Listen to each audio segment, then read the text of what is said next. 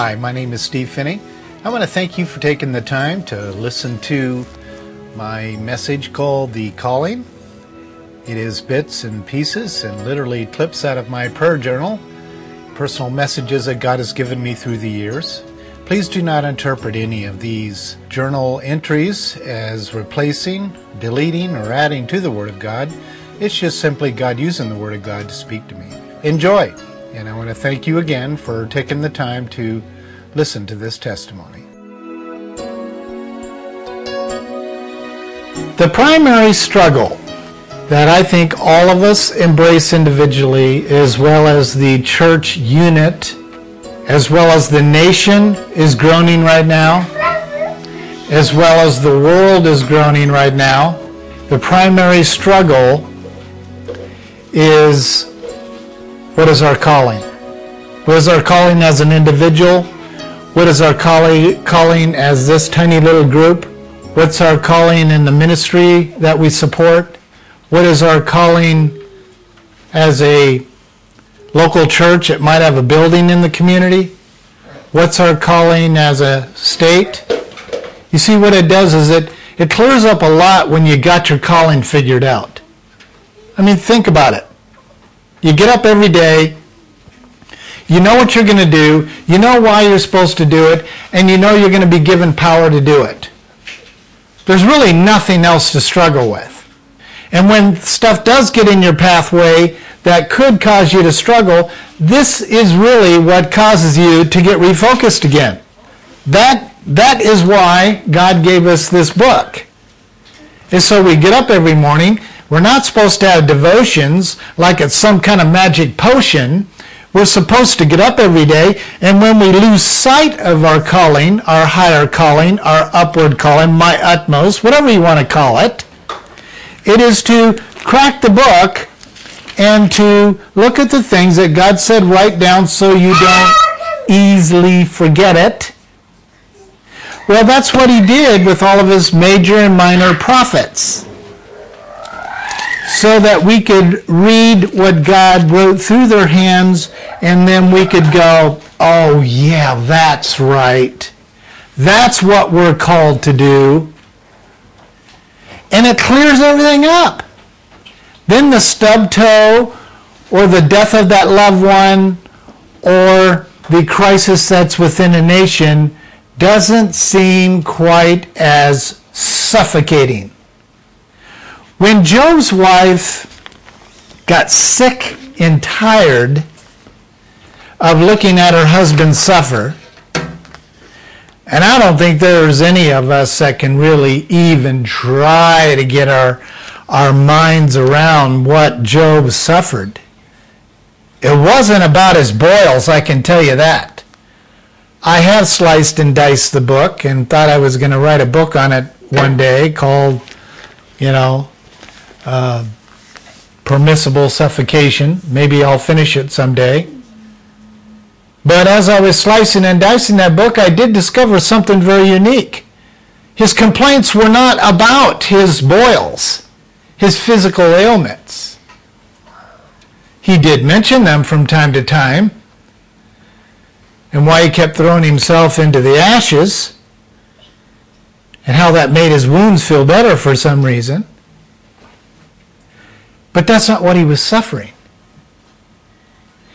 He was suffering over the fact that his friends were, were nowhere to be found. He was suffering over the fact that his wife was rubbing his face in his misery. He was suffering over the fact that children would walk by and see him and turn their faces from him. He was suffering from the fact that he felt alone and deserted and that there was no comfort to be provided for him. That's the worst kind of suffering there is. And that's what was being disrobed for us here, so to speak, with the story of Job. He was suffocating. And the thing that gives us air is for a wife, for example, to come and say, honey, whatever you do, do not condemn God in this. Don't shake your fist at God. Be strong, be encouraged. You're going to get through this. But no, his greatest love, the love of his one flesh, said, curse God and be done with it.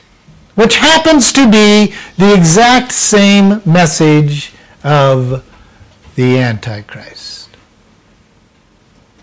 Now you walk that illustration all the way through if you want. It's devastating. For a man of God, righteous and holy, who's been proven in the eternal places as the most righteous man on the face of the earth that ever lived after Adam's fall. All the demonic forces, all of the heavenly forces, and all of the earthly beings knew that Job was the most righteous man that ever walked the face of the earth. And his wife says to him, Curse God and be done with it? First time I read that, I thought she's the one that should have been taken out, not his kids. But that's not how God functions. When God puts two or more together, and he joins two together, let no man separate that. He himself will not break that rule. He wasn't going to destroy Eve, no matter, uh, Eve in this situation because that had to play it out. He wasn't going to destroy Job's wife because it had to play it out. He's not going to destroy your wife. He needs to play that out. When he says it's done being played out, then he takes the person away. Sounds like someone who likes to play God to me. yeah, that's kind of what God does. He plays God. Now, all that to say, the basic struggles are us not having a clear focus on our calling. Most people spend their whole lives to figure that out. And if you look in history, I read this online, like most things, information highway has become quite uh, demonic and it's also become a venue really to tap into the body of Christ in a rather significant way. But um, as I was researching some of our stuff for today and for a few weeks to to come about understanding and, um, and embracing our calling, is that um, in history there's usually people that we write about, like my book over there on the patriarchs, There are they're statements about a small little period in their life that they nailed something to a door and it either created a, a, fight or a war or separated or did whatever. Their whole lives were not known for being heroic. It was usually a section of time. And we're the one that turns their whole life into this heroic life. So it's like they they're being built for a for a moment. Could last a week, could last for a day, 9/11, could last for a month, could last for several years like like Martin Luther for example. But it's usually just a little section in God's timeline. Find that comforting. Because if you haven't found your calling yet, don't give up. No matter what your age is, because one day, one week, one moment for God can change the course of church history. Even a rebel knows that. In saying that, I want to tell you a little story here. In fact, uh, Grace Fellowship put this little poem in um, a little plastic bookmark for you. I left it upstairs, but uh, we'll make sure that you get a copy to keep in your Bible if you want. But I'm going to tell you a story behind this little poem. It was actually written in 2009.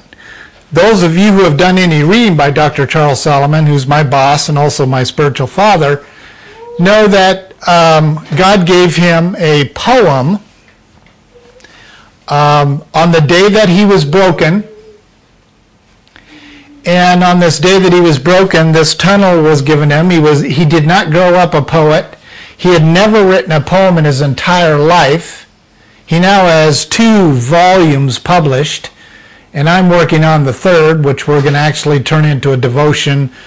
Uh, hopefully, that Tyndale will use as a follow-up of like the Oswald Chambers type of thing, except for the exchange life. But his poems are so incredibly uh, divinely meaty and precise when it comes to understanding who Christ is in you. That um, the fact that he became a poet was just simply God. His first poem that was given him by God is called The Tunnel, which is what the book is based on Handbook to Happiness. And that's the pathway from Egypt to the Canaan land. The tunnel is the wilderness. Getting through the tunnel to discover your calling. So, when God wants to speak to him, it's like some people, like Q, sits down and writes a song. God is very poetic.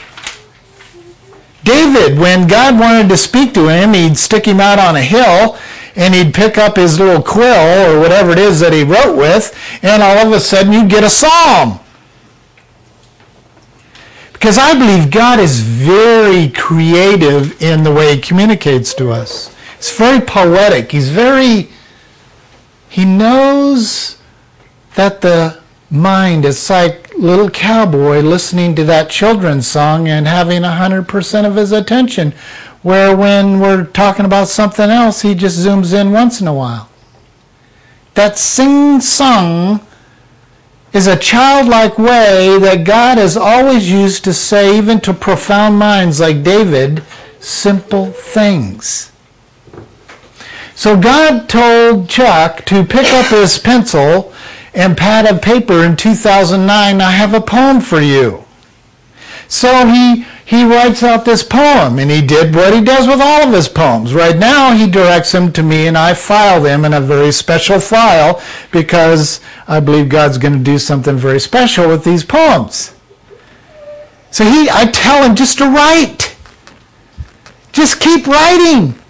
I need every letter, jot, and tittle out of you before God decides to take you home. So that's what he's doing.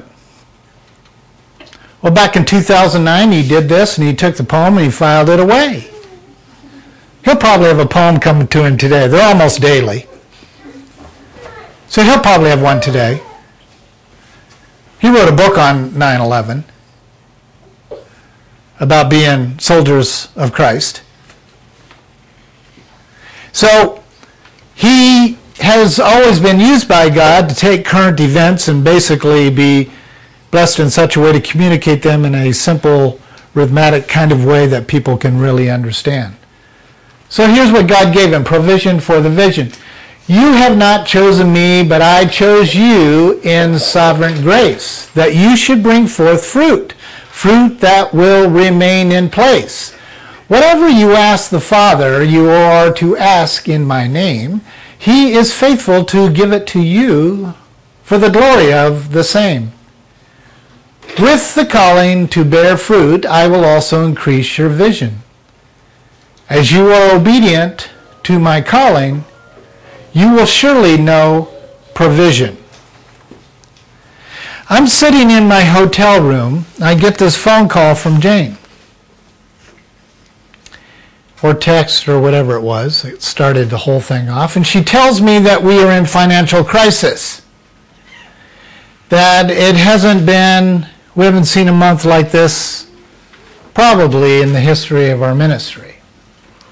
Well, I knew we were in some serious struggles, or about to have some very serious struggles. So I am fighting this grief. And as you know, I am hearing this news, I am warring with, I know, I know that I have heard your calling. I know that I'm supposed to do this. I know that I'm supposed to be sitting here. And I'm literally sitting at my computer working on the, the global initiative for the ministry,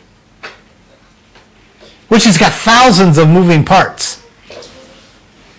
And so I am kind of parroting back to God. I, I know, I, I just know what, what is going on here.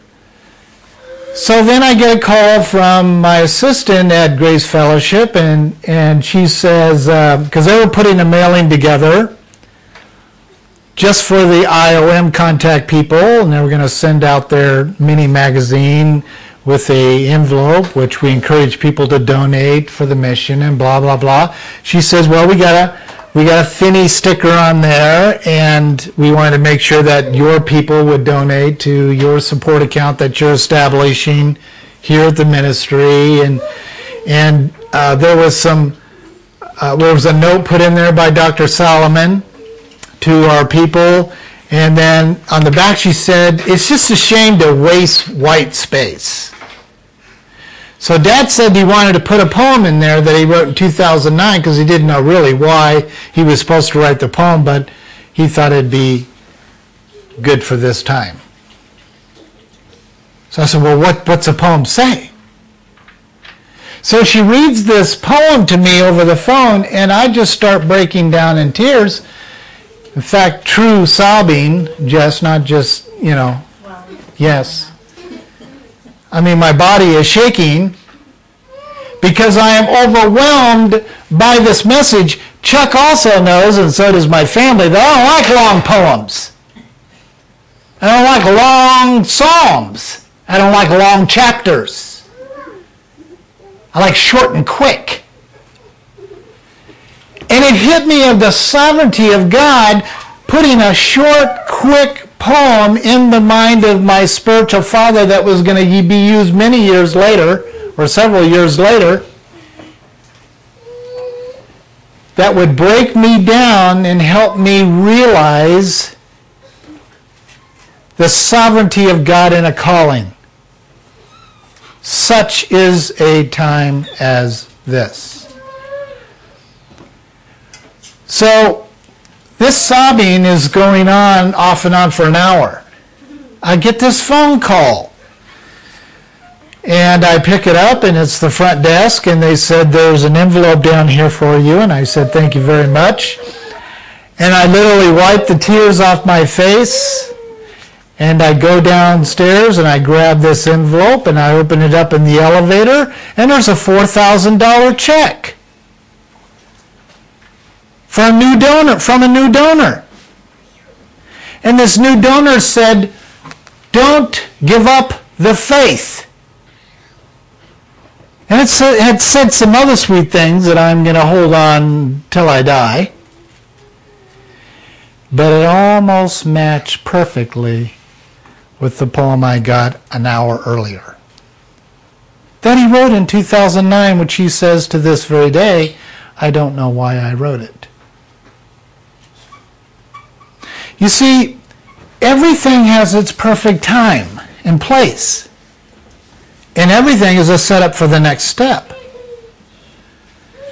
So, in looking at this vision, I thought for you guys to understand your pastor a little bit better and to understand kind of what's happening in this mind of mine, um, I want to share with you a challenge that I gave my mentor.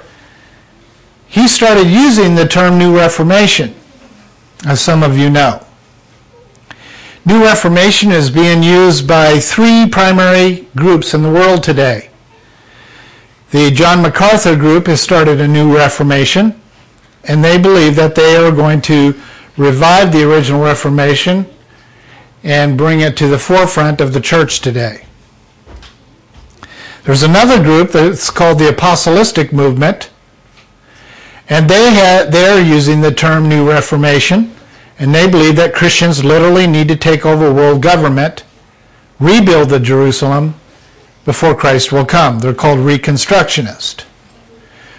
So when we reanalyze this prayer thing that the governor did in Texas and how there were several people even connected to the ministry of Grace Fellowship were excited about it, I explained to these staff members and supporters that that event was actually put on by the New Reformation Reconstructionist.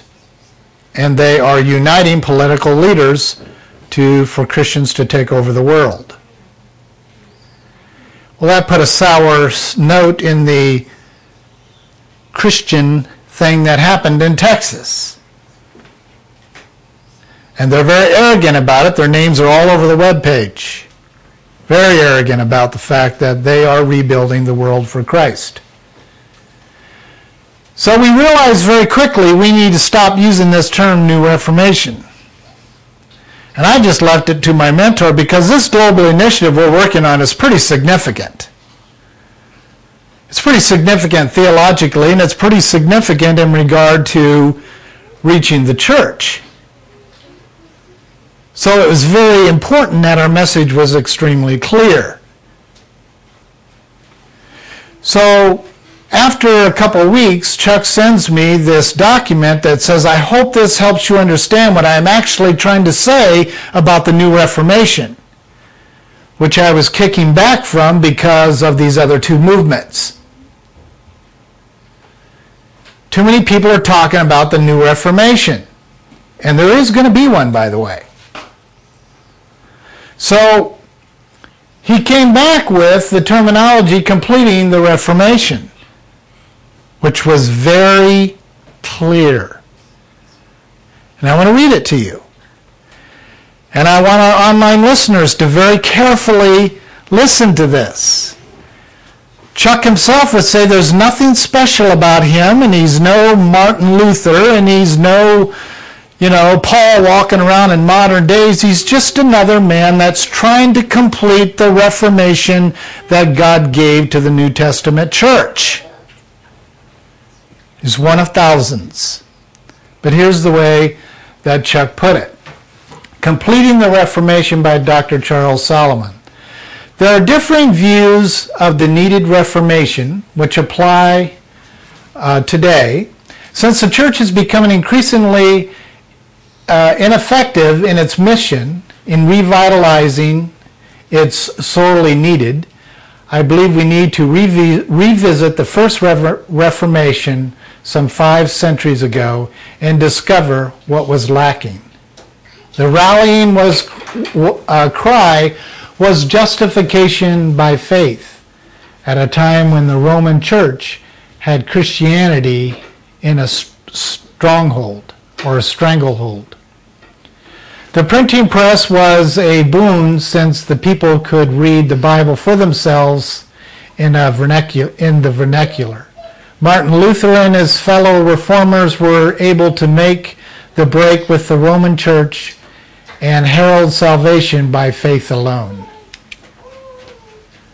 There was a welcome innovation since the Roman Church considered that grace must be dispensed by its sacraments. However, those who experienced salvation by faith alone from their sin did not take the next step of being saved from themselves. So that my in my testimony as I shared it with you guys when I got saved in that church on Saturday, I walked out of the church clearly knowing that Jesus Christ died on the cross for my sins. That's the Reformation. What I was not told, which Chuck told me many years later when he began to disciple me, and I had questions about the day of my salvation, he said, Your pastor was simply unaware of the rest of the cross, or the backside of the cross, which is you died with him. That's the rest of the Reformation. That's the completing of the Reformation.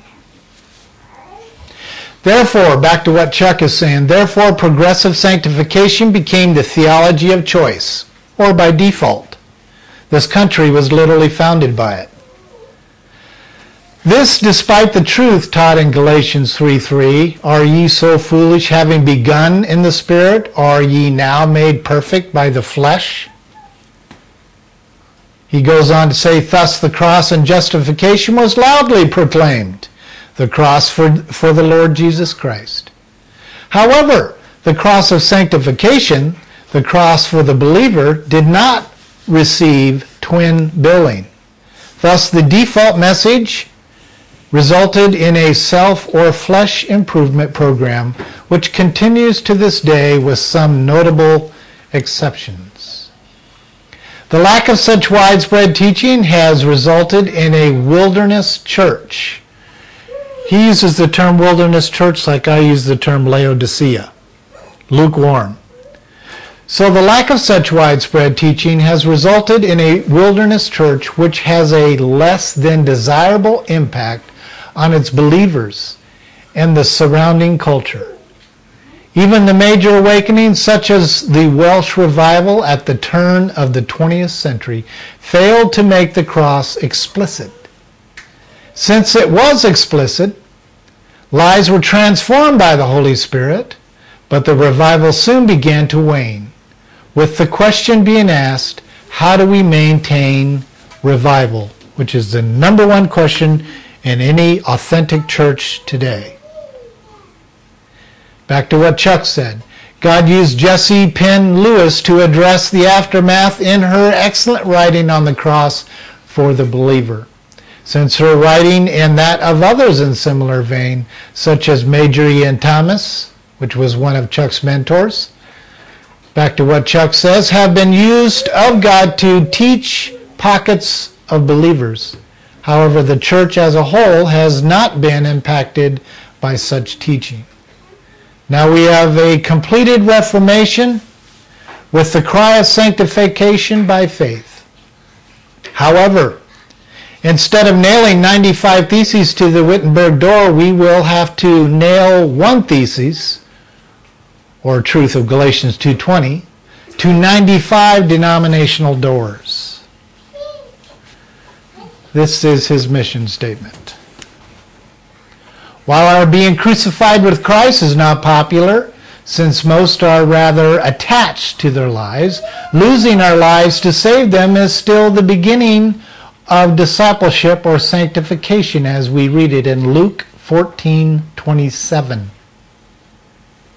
Since the late 60s, Grace Fellowship International has pioneered such an application of the cross in individual lives and small groups with the Spirit's transforming lives of those who were obedient to his injunction.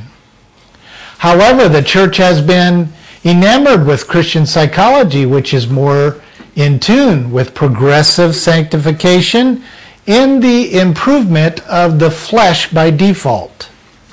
I can do it. Desperation has been a common preparation for those who have lost their lives to find them. The church in the Dark Ages was desperate for an answer, even an incomplete one as was dispensed in the Reformation. Now the church is teetering on the brink of widespread desperation, which will make it more desirable, nay necessary, that it loses its life corporately in a completed reformation when the best of self-efforts is futile. The church growth and, and mega church movement, along with Christian psychology, are on the wane. And a return or revisitation of Reformation empowered by the Holy Spirit is the needed antidote for the wilderness church. Reverting or hearkening back to the reformers is not an option since they fell short of teaching sanctification by faith, though many are advocating such a return. And that's that one group. Justification by faith involves the cross for the unbeliever, but it must no longer be implicit. Sanctification by faith and the teaching of Romans 6 must be front and center as the rallying cry if the church is to know revitalization or continuous revival which may have desired which may have desired but few have found Galatians 2:20 and Romans 6 must be coupled with Romans 1 16 and 17, if the banner is to read not only justification by faith, but also sanctification by faith, then and only then will the Reformation have been completed.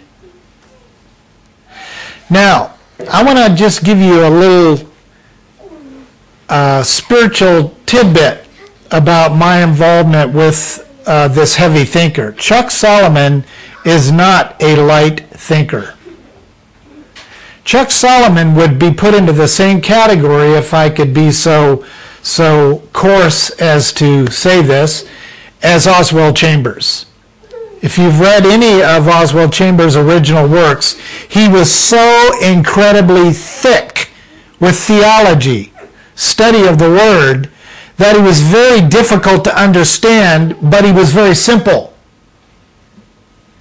The reason why Oswald Chambers is a household word today in almost every Christian home in the entire world is because of his wife who took the complexity of the spoken words of God through this man and simplified them in a very emotive way so the average heart can understand them. And even she was considered complicated to understand originally. And it is her spiritual children that have actually softened the message up even a little bit better. And hopefully they won't go any farther with it. I believe that my mind is so simple that I can barely read what Chuck writes, let alone say it like him, that it is my commissioning to take something that is extremely thick with truth, like what you just read, and to simplify it in such a way that a child can understand it. I think the reason why that this leader is a poet and such a thick theologian is because God needed to balance his mind out. The reason why David was a poet and he is also one of the fathers of theology is because God needed to balance the man out. So when it comes to passing the torch, I believe it's very significant that the new successor is immovable in moving the landmarks that God gave the founder. And that's why I am filing absolutely everything this human, human, human has written. So that it can be taken out of a filing cabinet and simply stated in a simple fashion again. That goes with what we were teaching on patriarchism, which isn't even a word. But that's what that's what it's doing. It's it's grabbing a hold of something that was written and then re-explaining it or restating it so someone can understand it. There's not a person in this room that can understand the original writings of this book. Even if you understand Hebrew or Greek. You see, it takes the Holy Spirit to simplify it, to bring it to mind in such a simple way that our minds can embrace it. Such as ministry, such as a husband who says something to his son, and the mother's going, John Mark is not getting that. So she comes along and says it in this, the same thing in a way that is saying what he is saying in such a way that John Mark goes, oh, okay, I get that. That's the way marriage works, family works, the church works, successorship works, and on and on. Now, last week we started uh, talking about some of these little uh, clips that God gave me in my devotional, and I want to give you a couple of them today before we quit. Because it's going to set us up for uh, next week. So, hearing God is an absolute lonely place. Someone give me an example, so we're not always using my examples. Someone give me an example of hearing God and you felt very lonely because you know you heard God and you were kind of afraid to say it. Someone have an example? Now, it could be that you aren't even being told to say it to other people, but you have come to this realization and you know it's a very lonely place because no one else is going to agree with you or hear it that way or whatever the case may be. Truth is very lonely. There's nothing bonding about it here. There is in heaven when you have a host of witnesses that are in agreement with it. I mean, talk about not being alone. But here on earth, it's, it's a lonely place. Uh, there's a short walk across the park from truth to idolatry. God knows that because He's the one that is truth. So when God is spoken of as if he's truth, it's idolatry. When God is spoken of as the truth, it is not idolatry. Now, Satan has worked that one statement I just gave you to such a deceptive degree that your average Christian does not know what I just said. So, the only way to actually test real truth to make sure it's not idolatry, because what you said could even be idolatry, having children, having a large family. Even speaking the truth uh, in its purest form can be idolatry if it doesn't survive the baptism of fire. So, what God began to show me in my own personal journaling through the years is that I never questioned the truth I put inside your mortal soul. I mean, why would God question his own being? But what I have questioned is what you've layered onto this truth that I must burn off. From heart failure to rejection to persecution and distresses and insults and blah, blah, blah, blah. I have my list. You have your list to boil it down, to bring it down to that absolute lonely place where you groan before me. God saying this. Before you are groaning in the basics of what I called you to do. I didn't call you to be a husband. I didn't call you to be a father. I didn't call you to be a pastor. I didn't call you to be to be a poet. I didn't call you to be a mother. I didn't call you to be a, a child. I didn't call you in any of these areas. It's like someone saying I have the spiritual gift of music. I have the spiritual gift and ministry of deliverance. They're all lies. There is no spiritual gift of music. And if you think that there is, you have not been reading your Bible. You see, those things are given for the calling, for the higher calling. When they're all unified together in the body of Christ, it exalts the higher calling. So you got to be in an absolute lonely place where you feel like everything's been burned off that you've considered to have value and purpose to where God says, Now you're lonely. My God, my God, why hast thou forsaken me? Jesus himself had everything burned off to groan before his Abba and say, Abba, why have you turned your face against me? Which is actually what it translates to say. Because God can't look at sin. He's never been able to stare sin in the face. That's why he had angels come to the earth after sin and he wasn't walking through the garden in the cool of the day. He can't look at sin. Christ can. See, that was a lonely spot for him. To realize that his own Abba had to turn his face when Jesus Christ did he have sin put on his shoulder or did he? He became sin. God can't look at sin. He became completely alone. Then he was put on the in the process of burning all of that off, all of the sin off. So he came out of the tomb refined in complete mission. Jesus' mission only started after the tomb. Do you understand that? His whole eternity up to this point was for this moment of the power of resurrection, the exchanged life. We got it all backwards.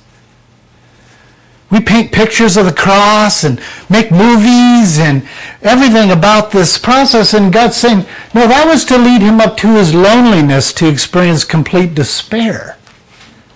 So he had nothing left but to say, Not I, but you, Abba. So, when I had my moment of that back in 2000, this is out of my prayer journal, he said, I called you to a lonely place so that I could give you rest. I've completed this work in you. Now that was a little shocking to me. It's because to me it was kind of like, you know, I am completing this work in you. But he's saying, it's done. You're the one that's not caught up with it. It's completed. So, in respects of my mission, the truth of the matter is, my sweet spiritual father, is the completing the Reformation is complete. But it is not in the sense of worldly condition. Never forget the belly of despair I have placed in you. Well, I certainly haven't, as you know, the despair I experienced last week. I had darkness come over me that I haven't had in a long time. Almost left this room and went and threw up. Because I saw despair on your faces. I felt it in the room. I was completely overwhelmed by this despair. And God's going, I put it there. I don't ever want you to forget this from your belly, Stephen. This was written in 2000. I'm sitting there in that chair last week wanting to throw up because of the despair I'm feeling of the church. God said He's going to leave it in my belly. I have marked these days on the tablets of my heart. Not many will understand the work and words I have given you, for I will be the one who determines who shall hear this testimony? Now go in peace. Now, he didn't go on for hours with this. It was just simply, accept it. This is done. Either join me in it or you fight me in it. You struggle in it. What struggle do you want? The struggle of working out your salvation or the struggle of working out Satan's? Which do you want? That's how logical Abba is. No, son, I'm not going to save you the, from this one. Nor am I going to look at you now. So, excuse me, son, I must turn my head. And Jesus was so close to his dad, he felt his head turn away from him instantly, just like that. That's how close he was. He just felt him turn his head away from Christ when he became sin. And kept his eyes off of Jesus until Jesus died, went to hell, for three days, paid the price, came out of the tomb, and God looked at his face again. And it doesn't get any sweeter than that. But God could not stare at sin. There had to be a full on exchange in his own son so he could give it to us. Oh, I know my message I'm supposed to go to my grave with now. And so my blessed spiritual father that gave me gave it to me because of Jesus Christ back in the 70s. And God has just brought me back to where he started me and gave me the other half of what I didn't get in that Presbyterian church that day. He also gave me a little uh, sweetie about my sweetie and he helped me understand the importance of the wife of a youth. See, in my ministry capacity with, with Dr. Solomon is much like a wife. And I'm not afraid to say that because as bridal members, we're all women. And in ministry setting, I am to function in my capacity with Chuck much like a wife, to keep things really simple, to make it very easy to understand for the children that are that happen to be following this particular ministry for the sake of Jesus Christ, not Chuck.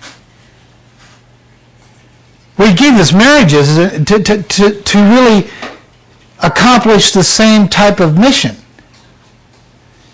So Satan's going to want to divorce that marriage. He's going to want to divide that marriage so that you never get your higher calling. What better technique is there? Than to popularize divorce, because if he popularizes divorce, people are never going to get this calling stuff.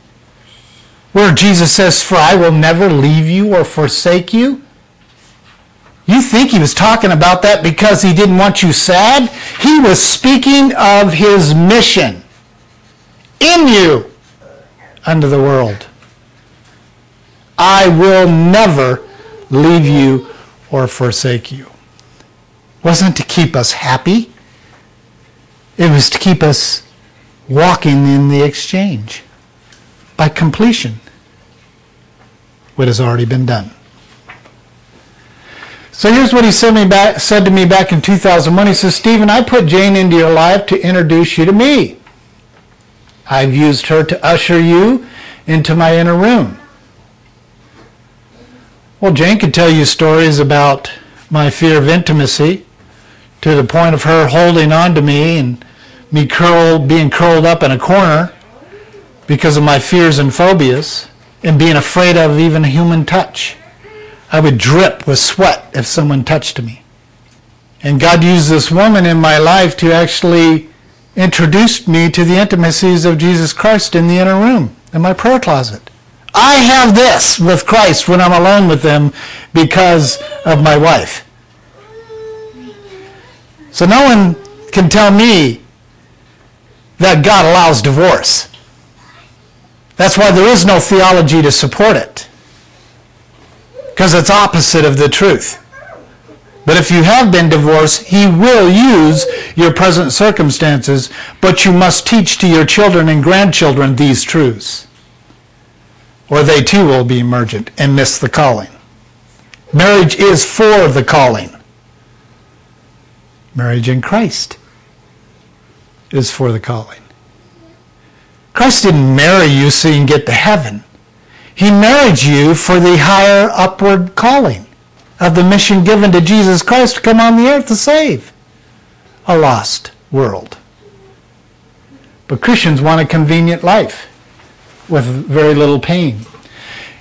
He goes on to say, It has taken this many years to bring you to a place of understanding my commitment and love for you. Jane is not able to give you what you need. You have allowed her to take my place in your life for this has worn her down.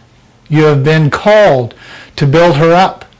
Wash her with my words and lead her into the path that I lay before you. Most of the years you that you have been together, you have spent following her lead.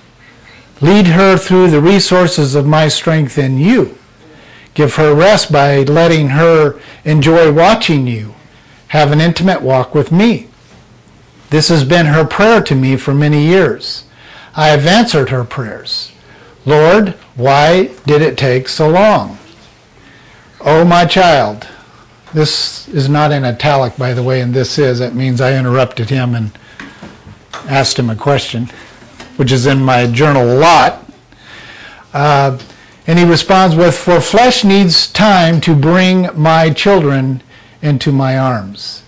All things have their perfect timing, and this is the day I have made for you to truly know me. So every falling building, every falling nation has its perfect timing. Why am I compelled to teach fatherhood? He said to me back in, I believe this was also in 2001, Hear, O Stephen, for I have appointed this time to speak my tender mercies over you. Rest and hear my voice. I shall shout words of knowledge from my holy throne. will you not hear them? There has been wickedness in your home. My son, you have allowed the enemy through the gates. Do not stay silent any longer when you see sin in your home. and I didn't, and I, got in a lot of trouble. When it is spoken of, speak against it. When your children show the callousness of their hearts in areas of secret sins, speak out against these sins. Your home is to be a safe haven for my words. Your children will struggle with feelings of rejection because some of these areas have become a part of who they think they are. Know this is okay. Always speak to them with love and tenderness. The enemy has spoken lies to your children, and you have allowed them to settle in, into their lives. For this has been a grievous sin to me. You are their father. It is your responsibility to continue to be the patriarch in their lives. Wisdom has not yet sprung up in them. Foolishness, foolishness still needs to be foolishness still needs to be bound up in them. This is your calling to continue to show them the, the role of a father, and this role will not cease until I call you home. After I call you home, they will continue to seek the role of a father, and I will show them my tender mercies and my, and my great promise. I, the Lord, thy God, will be a father to the fatherless. And of course, that was long before much of the confrontations I've had to have with my family members. But I wanted to show you this paragraph today to show you why I was compelled to go after my children's sins. And I am actually, uh, as it is stated to me, uh, disliked, despised, or even hated by some because I am fulfilling this commission. And now God is saying, You are finished with the family and I am taking you into the world. That's what you're seeing happening to me. That does not mean I'm going to ignore the family because he said don't ever ignore it. But he is moving my focus. And all the things that have happened to me was to bring me to this point of uh, discovering this. Lessons of Mercy, he said this All of what I've shown you, your secret place as a father, show them. Handle your children and grandchildren the very way I have handled you these past days. Have I not been tender with you? Have I not been merciful with you? Did you did I hold you when you should have been condemned? For my tenderness in the midst of your sin is what led you to repentance. Hold your children the same way, Stephen. All these days I have been looking at your heart, not your sin. This is why you changed. You knew I hated and despised your sin, did you not? For the sin that I was for the sin that was held in your heart was not you. For I stood and watched as you held sin with the same passion and desire a son has in holding his father. Sin became a father to you. I choose this day to no longer stand by and watch you embrace sin as a way I want to embrace, as a way I want to be embraced by you. Hold me, Stephen, like you held sin. Do not cause me to be jealous any longer. For I, the Lord uh, thy God, am a jealous God, and I will have no other God before me. From this day forward, I am calling you to handle all men, women, and children the very way I handled you these past days. Will you do this? Will you? Say it, Stephen, out loud.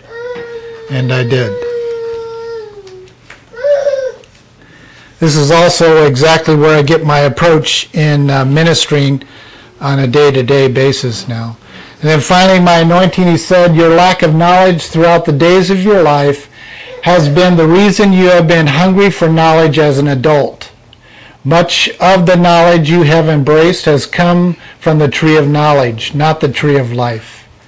You have asked me to bless you with a daily manifestation of the word of uh, um, daily manifestation of the word of knowledge.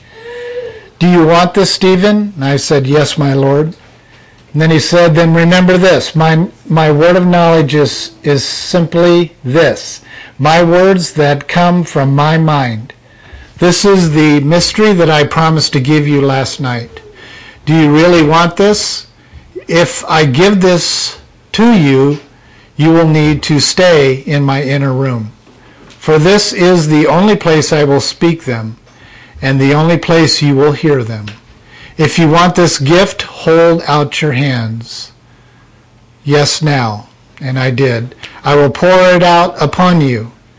I am not done, Stephen, my redeemed. You have asked for the gift of prophecy, have you not? And I said, Yes, Lord. And I have already put this gift in you. But hold out your hands now, and I will kindle afresh this gift in you. And I did. Hold out your hands, my child, and I will give you the desires of your heart. As you have requested, I will put my manifestations of healing in you. Open your hands, and I will touch them. Do you feel my power resonating from your hands? And I said, Yes, Lord. Yes, your hands to use your hands to touch my people. When you touch my people from this day forward, they will feel my power, strength, and tenderness. For this is what brings healing to my people. My power is the vessel of my mercies, and it is my tender mercies that heal the minds and bodies of my people. All that, that whole little dialogue that I had with God was, I don't even have words to really describe to you how intimate and personal it was and the emotion that was all packed into this moment. But I can tell you this, that my whole life was being led up to this moment. Already knew I had the gift of prophecy. I had been tested in it. Already knew I had the gift of exhortation. I had been tested in it. But I had never really gotten to the point of dropping my guard and saying, I am willing to embrace all that comes with prophecy. I am willing to embrace all that comes with word of knowledges. I am willing to embrace all of it. And I held out my hands, and just like he said to Jeremiah, which started our, our message one or two weeks ago, is behold, God reached out and touched Jeremiah's mouth and put his words inside Jeremiah's mouth, and that's what ignited Jeremiah's ministry. That's what happened this day. But I had all my Exchange Life training. I had been a part of ministries for years gone by. But it was during this moment that God said, Now I will answer your prayers. And then I went into heart failure. So God didn't want any pride to pop up and destroy an anointing. So he burned it. He set it, touched it, and burned it. And it is just this past six months that God said, now I'll let you up again. And my head's clear. My head is very clear. And I have hard days. But I'm telling you, my anointing is very clear. I understand what's in these hands. I understand what's in this head. And I understand what has got to be said to a dying church. And there is nothing special about me. This is just my journey. And you've all got one. This is my journey. I'm being vulnerable and sharing with you, which I have shared with nobody but my wife. Not even my children. There's 175 pages of this. And more to come, he says. Just personal things that he says, write this down. I don't want you forgetting it. It is not replacing the Word of God. That's why I put that little paragraph at the bottom. This is, this is not replacing, adding, deleting anything from the Word of God. It is God making the Word personal, which He does for everyone. But people are afraid to hear God. It's a lonely place. Whether it's 3 in the morning, 5 in the morning, or or you're like me, I have to go to my face whenever he puts his hand on me, and I don't care where I'm at, I have to go to my face. Wherever your thing is, is where he wants to meet you to say this, to say his message to you. Thoughts before we pray.